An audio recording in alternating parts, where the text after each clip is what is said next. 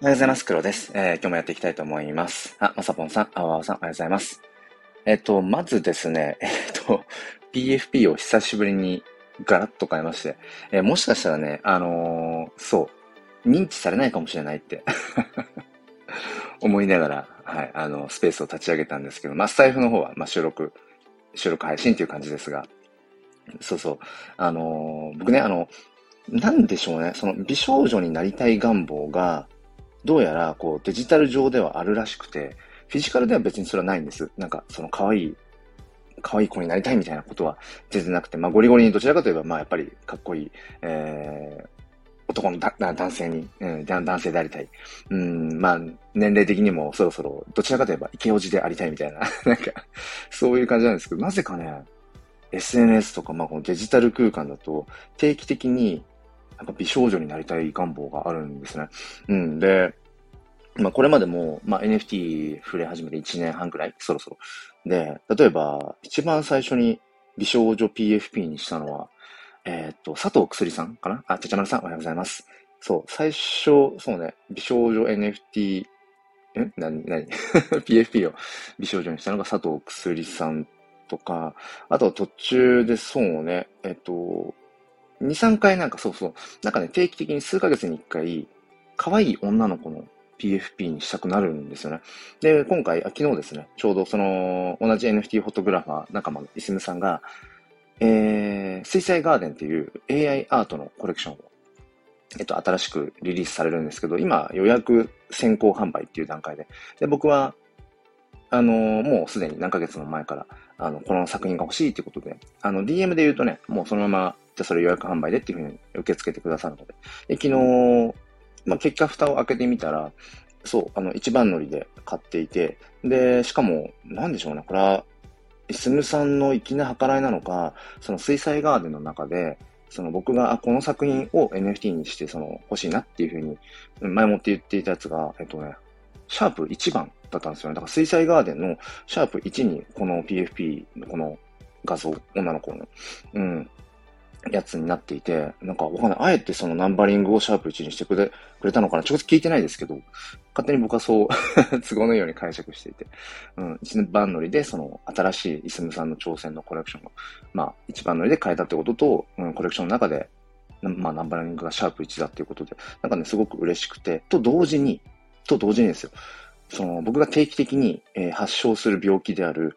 デジタル上でその可愛い子になりたい病が、昨日、昨日というのは昨日の夜ね、突発的に出てきて、最初全然別にそのイスムさんのこの作品を買って女子じゃそれを PFP にしようとか思ってなかったんだけど、思ってなかったんだけど、いや、これ改めて見て、うん、まあ可愛いなと思って。いや、で、あ、PFP にしたい病がってなったんですけど、あの、夜、あのー、考えることって、大抵その、ミスるんですよ。夜何か決断とかをしない方がいいっていう ここ最近よく話してるんですけど、だから、いや、一旦ちょっとまあ、寝ようと。一旦やめて寝ようって言って、起きて、いや、改めてね、いや、いや改めてなんかこの、やっぱり、可愛いこの NFT を PFP にしたい欲求がやっぱりあったので、朝起きて。あ、じゃあこれは本物だと思って。うん。だからこれおすすめです。あの、夜何かしたいな、あ、こうしたいって何かこう選択決断みたいなものが浮かんだ時は、一旦夜は寝かせて、朝起きてもなおかつそのリフレッシュされた脳脳で、やっぱりそうしたいと思っていたら、行った方がいいっていう。なんつ話だって感じですけど、うん。そうそう。なので、ちょっと、まあ、はい、もう完全にこれはね、自分の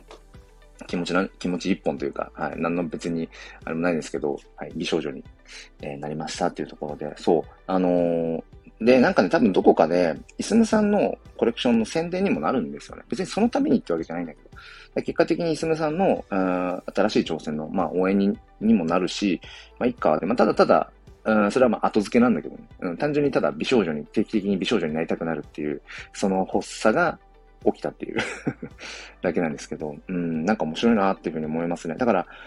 っぱり僕の中で NFT って、なんだろうな、やっぱりファッションとして、デジタルファッションとして、こうやっぱりまとえる良さっていうのか、うん、やっぱりそれってすごくあるなって思いますね。だこれまでも、まあ、結構 PFP を変えてきていて、で、まあこれは定期的に話していることなんですけど、その、クリエイターとしての自己主張したい思いっていうところと、その、単純にプレイヤーとして NFT をこうデジタルファッションとしてまとうっていうどちらかというとそのプレイヤー側の、なんていうのかな、こう、感情が、こうぶつかり合う瞬間があるんですよね。うん。だから、例えば、まあその、今、どちらかというと、こう、イーサーチェーンよりも、こう、ビットコインチェーン、オーディナルズの方に、まあ、軸足があって、で、関わる方なんかも結構変わりました、ガラッと、ここ数ヶ月。うん。で、その時に、やっぱりオーディナルズがどちらかというとメインだよっていう方々って、その、いわゆる PFP が、なんていうのかな、どこかのコレクションとか、うん、プロジェクトのっていうよりも、あ、まなさん、おはようございます。まなぶさんもね、あの、可愛い女の子系の PFP ですね。ちょっと、はい、久しぶりに、あの、異世界転生をしたんですけど そう、なんか、オーディナズ界隈って、その、本当に自分のコレクションを、コレクションの作品を PFP にしているっていう方が本当に多くて、この、まあ、なんていうのかな、ある種セオリーじゃないけど、まあ、ねばならないとかって、まあ、あるわけじゃないと思うけど、なんかこう、個人クリエイターだったら自分のコレクションの、まあ、自分の作品の NFT を PFP に、まあ、しておくのが、まあ、うん、まあ、セオリーだよねっていう。だって、自分自身でやっぱりその、クリエイターとして、うん、PFP をこう自分の作品にしていた方が、まあ、宣伝効果にもなるわけだし、まあ、すごくこう、うん、覚えてもらいやすいですよね。そういう葛藤も結構この1年の中あって、まあ、とはいえ、やっぱり、なんだろう、これを PFP にしたいな、とか、で僕の場合は、まあ、さ、まあ、散々ずっとこの 今この7分間ずっと話してますけど、やっぱ定期的になんかね、こう、美少女アバターになりたいみたいな多分、願望があるんでしょうね。うん。あ、まなぶさん、おはようございます。EPFP ですね。ありがとうございます。あの、イスムさんがね、えっ、ー、と、AI アートを、うん、まあ、ずっともう、うん、結構時間かけて、えー、温めてきているコレクションで、そう。で、まあ、イスムさんの代わりにじゃないけど、うん、このコレクションのね、なんか話を語るのであれば、イスムさんはもともと、まあ、ずっとこの2年近く NFT フォトグラファーとして、まあ、え、ー、と、写真、写真家というか、まあそうですね、フォトグラファーとして活動してきていて、本当にこう、ボケトロ ゆるふわな、あの、お花の写真を撮るのがすごく得意で、えー、ずっとそれで展開をしてきたんですけど、なんと、ここに来て、実はイスムさんは、写真が撮りたくて撮りたくて撮りたくてカメラを持ったわけじゃなくて、もともと、その水彩画風の、水彩画ってこうね、割とこう、ゆるふわな感じですか？ゆるふわ、水彩画をゆるふわって言っていいかわかんないけど、そう。そういう、その、水彩画風の、そのお花のアートみたいなことをもともと描きたかったらしいんです。でも、なんで自分でその筆を持って描くにはちょっとなっていうところで、えっ、ー、と、そのカメラであれば、で、そのね、こうフォーカスをうまくこう、なんとかぼかせば、うん、そういうゆるふわな、まあ、水彩画っぽいお花の、うん、絵みたいなものが撮れるっていうところでカメラを持ったらしいんです。そう。だから、えっ、ー、と、AI アートが今すごくこう、まあ、市民権を得ているから、うん、だから、その AI アートの方に舵を切ったとかってそういうことじゃなくて、自分がもともと表現したいなーっていう、こう、アート、アート、世界観っていうものがもともとあって、それを具現化するために、カメラよりも、より、えー、表現しやすい手段が AI アート。それが、うん、今、ここのタイミングで、自分のこの手にね、こうすることができる AI、AI という手段が出てきたので、そっちに変えたっていう。だから、なんていうのかな、まあ、ともすると、あ、NFT フォトグラファーやめたのかなっていうふうに、まあ、誤解されなくもないかなっていうふうに思ったけれども、そうじゃなくて、うん、あくまでも自分が表現したいものがそこにもともとあって、じゃあそれをより表現するためには、どの手段が最適解なんだろうっていう上で、この AI アートコレクションを始めたってところが、僕はものすごくエモいなって思うし、うん、なんかそういうふうに自分はこういうものを表現したいんだよってことを、なんていうのかな、常にやっぱり、うん、持っておくことっていうのは、やっぱ大事だななんてことは思いますね。そう。だからそんないろんな思いもあって、うん、で、なおかつ、ね、あの、めちゃくちゃこれ可愛いじゃないですか。この PFP。うん、で、僕のすごい好きな、まあ、色合いだし、そう。で、それと相まって、はい、あの、定期的に来る美少女になりたい病はい、発症したっていう、まあ、そんな感じですね。うんうん。他にもね、すごくね、本当に、なんだろうな、まあ、AI アートってたくさんね、見ますよね、最近ね。タイムライン、それこそツイッターのタイムラインなんかもたくさん流れてくるし。うーん、でもなんかね、いすむさんのは、なんだろうな、やっぱり表現したいものっていうのが明確にもともとあるからなのか、なんだろうな、なんかまたちょっと違うんですよね、世界観が。うん。そう。だからね、なんか、うんぜひちょっと見てみてください。イスムさんのそうコレクション。0.01イーサとかで、まあ別にね、決して高くはなく、うん、まあもちろんその、いわゆる、まあ今、オーディナンス界隈とかだと、まあいかにパンプさせるか、いかにそのフロアガーッと上がっていくか、海外の人に見つかってもらう、見つけてもらうかとか、うん、その個人クリエイターがこう、ぶち上げるみたいな、割と今流れとかもちょっとあるけど、オーディナンスの方はね。あ、翔平さんおはようございます。僕です。ちょっと、炎じゃなくなってるので。うん、そうそう、そういう個人クリエイターでいかにぶち上げるか、パウ、パウ、パウするかみたいな。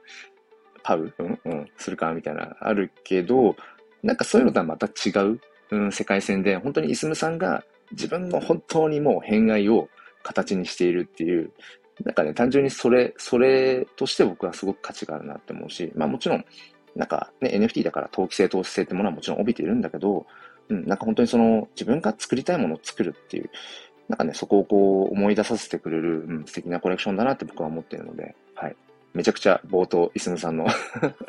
まあ宣伝というかね、うん、なんかさせていただきました。で、えっ、ー、と、まあちょっと続いて、これもまた、まあニュースというか、うん、まあ、あのご存知の方も多いかもしれませんが、えっ、ー、と、昨日の夜ですね、えっ、ー、と、9時過ぎかな、えっ、と、これまたあの NFT フォトグラファー仲間のマグさんが、えっ、と、 Ordinals の方で、えっ、と、コレクションをリリースしたんですまあ、初、コレクションとしては初ですね。うん、 Ordinals のコレクションとしては初の、えー、東京フラグメントっていう、うん、ものを出して、合ってるよね。うん。で、それが見事、えっ、と、どれぐらいの時間かちょっとわかんないですけど、見事完売っていう、すごすぎないですかっていう。いや、マグさんマジっすかっていう。あのー、しかもね、僕、いや、本当にね、あのー、もう情けない話なんだけど、まあもうちょうど寝かしつけとかの時間帯ということは分かっていたので、いや、ちょっと厳しいかな、うん、そこ立ち会えないかな、できればなんかスペース立ち上げて、えー、勝手になんか、うん、スペースホストでもやってとかってちょっと思ってたんです。うん、マグさんからその事前に、なんかそのノートちょっと見てみてくださいみたいな、うん、ちょっと伝わりますかねとかっていう感じで、うん、なんか事前に見させていただいたりとか、まあ、ちょっとこう、どんなコレクションかとかっていうのは、なんか聞いてたんですね。うん、すげえ応援したいなとか思ってたし、いや、このコレクション、いや、すごいな、あのー、なんていうのかな。やっぱり僕は結構思いつきでいろいろ動いちゃうんですけど、マグさんは本当にちゃんと、えー、ちゃんと温めて、ちゃんとした準備をして、なんていうのかな、練り込んで練り込んでっていう、まあタイプだと僕は勝手に思ってるんですけど、その見事、この、今回のその、東京フラグメント、うん、の、この Ordinals コレクション、初コレクションが多分バキッとハマったんでしょうね。その、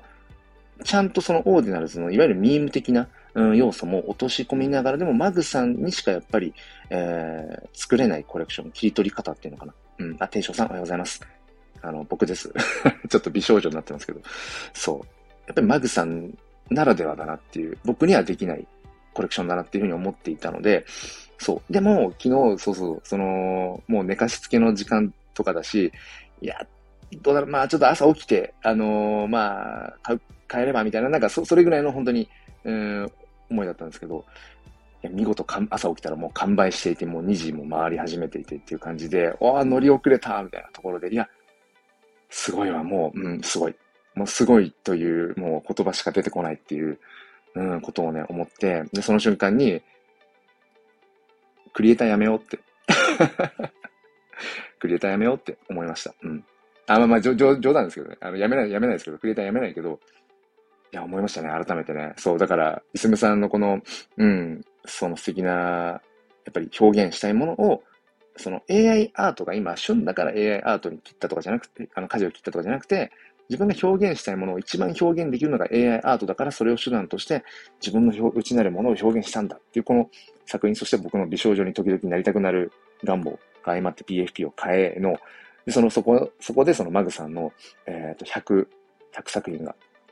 えー、もう完売、うん、した。なんかボットがなんとかってなんかあったのかな？わかんないんですけど、うん、なんかちょっと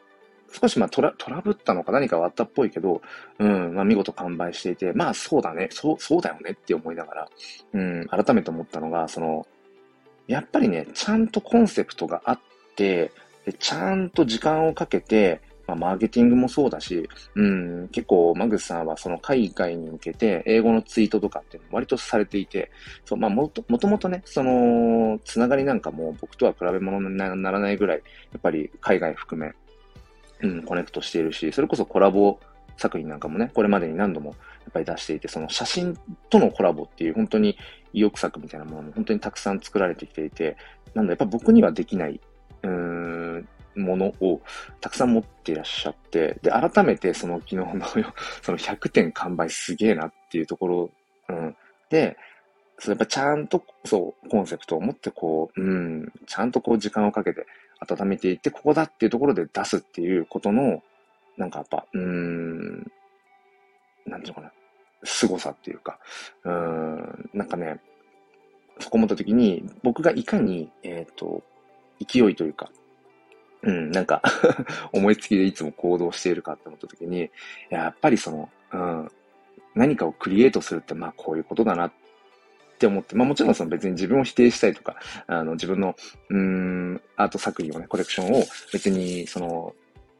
こう、卑下するっていうか、まあ、自虐するってことじゃないんだけど、やっぱちゃんとそうやって時間をかけて、まあ、イスムさんの AI アートコレクションもそうだし、うん、マグさんの今回の東京フラグメント、うん、100点完売っていうのもそうだけど、そうそう、やっぱりね、なんか、ちゃんとその、努力とか、信念とかっていうもの、うん、それはちゃんと、やっぱりちゃんとせ、ちゃんとちゃんとばっか言ってるけど、正当に評価されるんだよな、とかと思って、そう。ふとね、なんか、反動で、ちょ、クリエイターやめようみたいな こともね、思ってしまうぐらい、本当にその、うん、もうどれぐらいだろう、1年以上の付き合いのその、うん、イスムさんもそうだし、マグさんもそうだけど、なんかね、いやもう本当に感服だなっていうか、うん、もうリスペクトしかないなっていうところで、そうそう感じている朝ですね。うん。で、ちょっと話が一旦まとまっちゃった感じもするんですけど、そうそう。あの、クリエイター辞めますっていうのはあの完全に冗談なんですけど、でもそう思いたくなるぐらい、そう、イスムさんとマークさんにはなんだろうな、やっぱりクリエイターとしてもそうだし、その、まあ、若干ね、イスムさんは今フォトグラファーっていう、今切り口ではちょっと変わ、違くなってはいるけれども、なんかその、本当に数少ないその、フォトグラファー、写真という切り口から入っている、まあ、お二人と、なん、なんていうのかな、うん、まあ、いい本当に刺激だなってことをね、うん、思いながら、まあ、僕は僕でまた、その僕なりの、えー、まあ表現、アート表現ってものを続けていきたいな、なんてことを、えー、思っています。そう。えー、あとはまあちょっと雑談的な感じの話になっていくんですが、えー、っとね、えー、あ、青竹さん、おはようございます。ちょっと美少女になっています。多分ロックされるのでしばらく、わかんないですけどね、ちょっと、はい、えっ、と、美少女でいたいと思うんですけど、そう、なんかここ最近話していて、その Ordinals の方に新しくこうね、コレクションとして、うーん、まあ参入してくるものとして、その、クリプト忍者 Ordinals が、えっ、ー、と、昨日かな？昨日の夜中の12時からこうリリースされて、リリースというか、まあ、ファーストフェーズとして、まあ、 OpenSea で、えっ、ー、と、その、なんだっけ、えっ、ー、と、オークションが開始されたんですね。ジェネシスの10体って言ってたかな。そう、イーサの方で、えっ、と、オークションが始まって、で、その落札者に、えっ、と、アローリストが付与されて、えー、まあ、ゆくゆく Magic Eden の方で、えっ、と、まあ、最終的にはまあ早押し合戦みたいな、そのアローリストを持ってない人は早押し合戦っていう感じになるっていう。このクリプト忍者 Ordinals が、その Ordinals に参入することによって結構な人がやっぱ入ってくるんじゃないかなってことはやっぱ思っていて、うん、それこそその Ordinals ウォレットの作り方から Magic Eden での買い方みたいなものとかも、えっ、ー、と、忍者 DAO とか、まあその周りの方々なんかも結構発信が増えていて、多分ね、そういうのもあるのかな。それもあってなのか、割と、うん、なんかその、例えば僕がツイートしているその、 Ordinals 周りのこういう風にするとこういう風にできるよみたいなものがなんかブックマークされていることがあったりとか、なんかそういうことがやっぱ最近増えてきていて、うん、だからこの Ordinals 界隈に割とこう人がガッと、うん、もしかしたら来るのかなっていうことを思っていて。で、その Ordinals、あクリ,、えーと、クリプト忍者 Ordinals、まあ、気になっていて、で、その、まあワンチャンその入札できれば、まあ、アローリストもね、抽選でとかって思ってたけど、やっぱりね、打算で動くとダメだなっていうところと、あの、もうね、ちょっと見たら、すでに1イーサとか超えてて、うん、タイミング的に。いや、これはもうちょっと軽々しくビッドできないわ、とか思って、うん、まあ、ちょっと静観しよう、みたいな ふうに、え、ー、と、思っています。うん、あとはそうですね、あのー、なんだっけ、あの、そうそう、それもあってというか、それと合わせて、あの、ディスコードのオーディナルズジャパンっていうものがあるんですけど、そのテッドさんがやられている。で、そこのね、クリエイターページの投稿がめちゃくちゃ増えてて、やっぱここ最近。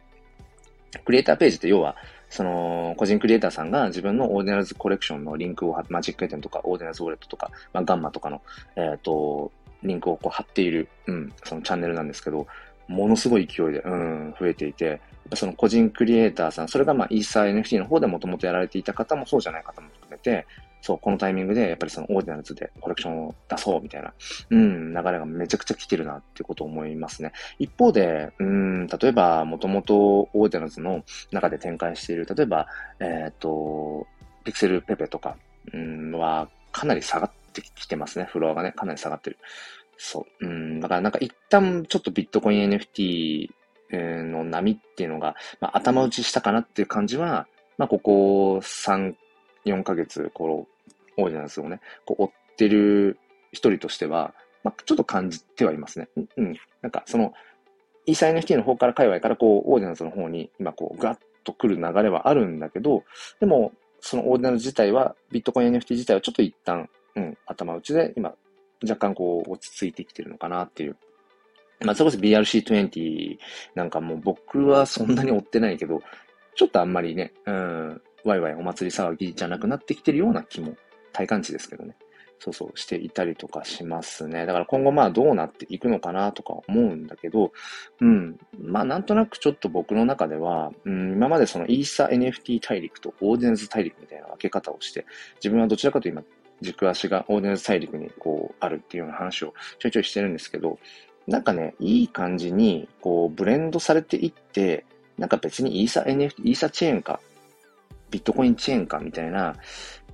ことがだんだんなんかね、薄まっていくのかなって気もしますね。うん。結局改めて、えっ、ー、と、その、ただの選択になっていくとか、どのチェーンを選択するのか、自分がそれこそ、さっきのイスムさんの話じゃないけど、自分がしたいこと、表現したいこと、うーん、って何なんだろうとか、ってことを考えたときに、うん、じゃあ、イーサチェーンの方がいいかいいかなとか、ポリゴンチェーンの方がいいかな。いや、これはあえてフルオンチェーンのやっぱり、うん、オーディナンスを選ぼうとか、うん、そのコレクター側でもそうですね。自分の欲しいなって思うものが、あの、あオーディナンスだからちょっと BTC で買おうとか。いや、イーサチェーンの方でこれはリリースされるからイーサで買おうとか。なんかそういう、うん、風なフェーズになっていくのかな、みたいな。そう。だから、ちょっとこう最近久しぶりにメタマスクウォレットなんかを見たりとか 全然最近もうイーサチェーンの方見てなかったので、そうそう、結構極端になるところが僕はあるので、そう、だからちょっとこう、うん、またいい感じにイーサ NFT の方なんかもこう、可能性の一つ選択肢としてね、見ていきながら、うん、やれたらいいかななんてことは、えっ、ー、と、思っていますね。あとはそうですね、まあちょっとオーディナオーディナルズ側のうん、ちょっとマニアックな話に、しかも、えっと、クリエイター寄りの話になっちゃうんですけども、えっとですね、ピン止めにも一応貼ってありますね。あの、ガンマですね。ガンマというサイト、まあ、サイト、うん、マーケットプレイス。あとは、まあ、僕は普段は、その、オーディナルズを、えー、刻むため、インスクライブするために、えー、ガンマのサイトを使うことが多いんですけど、まあ、ガンマそのものも、えっ、ー、と、もともと、えっと、マーケットプレイスとしてもまあ使える。まあそのコレクションなんかも作れるところがあって、でも全然僕はそういう使い方はしてなくて、もう本当に刻むため、インスクライブするときに、え一番やりやすいからガンマを使ってるって感じだったんですけど、えっ、と、そのガンマの方でコレクション申請をして、その、とある運営に、えー、こう、連絡すると、その、ロイロイヤリティ設定ができるっていう、うん、話を聞いたんですね。で、オーディナルズって基本ロイヤリティとかないんですよ。そう。で、そこに来てそのガンマの、えー、その運営の人かな？うん。に言ったそのロイヤリティ設定ができるってことで、まあ、とりあえずまあ、やってみようかな、みたいな ところから、で、ガンマでコレクション申請をしたんですね。で、まあ、1日ぐらいでそれの申請は通って。で、その上で、えっ、ー、と、いや、そもそもよく考えたら、これどうやってリストするんだろうとか思って、その、ガンマの、えっ、と、まあ、サイトに接続できるウォレットを僕は、ヒロウォレットと X バースウォレットだってなんか思い込んでたっていうか、まあちゃんと確認もして、最初のツイートした時は、X バースウォレットとね、ヒロウォレットだけだったと思うんだけど、なんか昨日そのツイートに、えっ、と、反応してくださった方は、ユニサットウォレットもコネクトできるようになってるっぽいっす、みたいな感じの、うん、リプが来たので、確認したら、確かに、あの、X バースウォレットとヒロウォレットだけじゃなくて、ユニサットウォレットも、なんかね、接続できるように昨日の今日になったのかどうかわかんないですけど、そう、僕が見落とし、いや、見落としてないと思うんだけどな。まあいいや。そう。とにかくユニサットウォレットがガンマにね、接続できるってことが分かったので、まだちょっとね、試せてないんですけど、えっ、ー、と、そう。ガンマにユニサットウォレットがコネクトできるっていうことは、マジックエデンのと同じように、そのユニサットウォレットに、えっ、と、オーディナルズウォレットをインポートして、間接的にそのオーディナルズウォレットをガンマに接続ができるはずなんです。理屈で言うと。まあ、試せばいいんだけど、ちょっとた、た、試す時間がね、意外と取れなくて、昨日の今日で。そう。そう。だから、それができちゃえば、えー、っとね、マジックエデンと、オーディナルズウォレットと、えー、と、ガンマと、3つのマーケットプレイスで、えっ、と、同じコレクションをリストできるっていう風に、そうそう。だから打ち手が広がる。まあまあ、単純にそれはまあ、クリエイター、クリエイターサイドのね、話になっちゃうのかもしれないけども、うん、あそういうことが可能になるな、なんてことを思っていて、それは次ちょっと試し、次、まあなんだろう、自分の 時間が取れるところで、そう、それはトライしたいな、なんてことはね、思っています。うん、全部基本的に僕はオーディナルズウォレットがメインなので、で、自分の作品、えー、クリエイトしてるフェニックスアートなんかも、全部オーディナルズウォレットに入っているので、そう、現状ね、オーディナルズウォレットがちょっとなんだろうな、まだあんまりいろんなマーケットプレイスに対応できてないんですよね。今後、だからそのマジックエデンが今一強な感じだから、どうなっていくのかな？そこはもうマーケットプレイス同士のまあ戦いみたいな感じになっていくのかなと思うんですけど、個人的には僕はオーディナルズウォレットがなんか好きなので、そう、オーディナルズウォレットにね、どんどんどんどんこう、うーん、まあ成長していってほしいなって思う、部分もあって。そうそう。ただね、あの、改めて思うのが最近、その、やっぱりわざわざオーディナルズを始めようっていうきっかけってやっぱり難しいなって思います。作るのが。そういうこと、そういうきっかけを作るのが。まあそれこそね、ここでスペースに来てくださ、よく来てくださる方なんかも、まあもともとなんだろう、あの、オーディエンス触れてたよっていう人もいれば、なんか気づいたらあの、オーディエンス触れ始めてたって方もいたりとかして、でも、やっぱり、僕もそうでしたけど、もともとずっとイーサ NFT ね、こう触れてきていて、まあメタマスクウォレットを中心に使っている中で、改めてそのビットコインをもともと持ってたら別だけど、ああ改めてビットコイン用意して、別のそのオーディナルズ用のその、ウォレット用意して、うん。で、わざわざそっちでこう、なんか、作品を買うとか、うん、自分のコレクションを、うん、スタートさせるとかって、結構やっぱり、よっぽどじゃないと、やっぱ動かないよねっていうことはね、やっぱ思いますね。だからそれは、なんだろう、こう話の趣旨としては、うん、自分がその、まあ、プレイヤーコレクターとしても楽しんでいるけど、やっぱりそのクリエイターとしてもいろいろ挑戦をしている中で、じゃあ突然僕がオーディナルズコレクションを始めますとか、あの、スタートしましたって言った時に、それこそさっきのマグさんの話じゃないけど、やっぱりね、あら、ある程度、時間をかけてアナウンスしていったりだとか、それこそそのオーディナルズの、うん、プレイヤーをこう開拓していくようなこととかも同時にしていかないと、やっぱいきなりやっても難しいよねってことはね、なんかね、改めて思って、そうそう。だからそういう意味でも、うん、まあ、昨日のね、マグさんの100点完売っていうのは、うん、ほんとすげえなっていう もうそれしか、ちょっとね、言葉がないんですけども、うん、まあそんな感じで、えっ、ー、と、まあ自分の中で、まあこれはもうずっとですね、1年以上、まあ1年半 NFT やってきてずっとだけど、なんかその自分を表現したい。でもその表現っていうのが、クリエイターとして表現したい側面もありつつ、でもなんかプレイヤーとして表現したいものもあるし、えー、なんかコレクターとして表現したいものもあるしっていう。うん、でね、それこそ、ちょっとやっぱり、なんかどこかで、えー、まあ、利益が出せたらいいな、みたいな、ワンチャン稼げたらいいな、みたいな思いも、こう、織り交ぜられつつ、でもどこかで、いや、お金とかじゃなくて、うん、単純にこのブロックチェーンっていう仕組みにワクワク、フローンチェーンっていうものにワクワクするんだよねとか、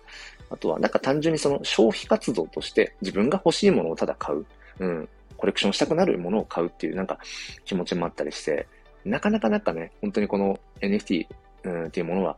うん、奥が深いなっていう人間のいろんな欲求と紐づいてるななんてことを改めて感じます。ということで、えー、お時間ですね。えー、まさぽんさん、しょえー、ていしょうさん、しょうへいさん、えー、あわさん、まなぶさん、おたけさん、ちゃちゃまるさん、いつもありがとうございます。えー、よかったです。ちょっと PFP を朝変えたばっかりだったので、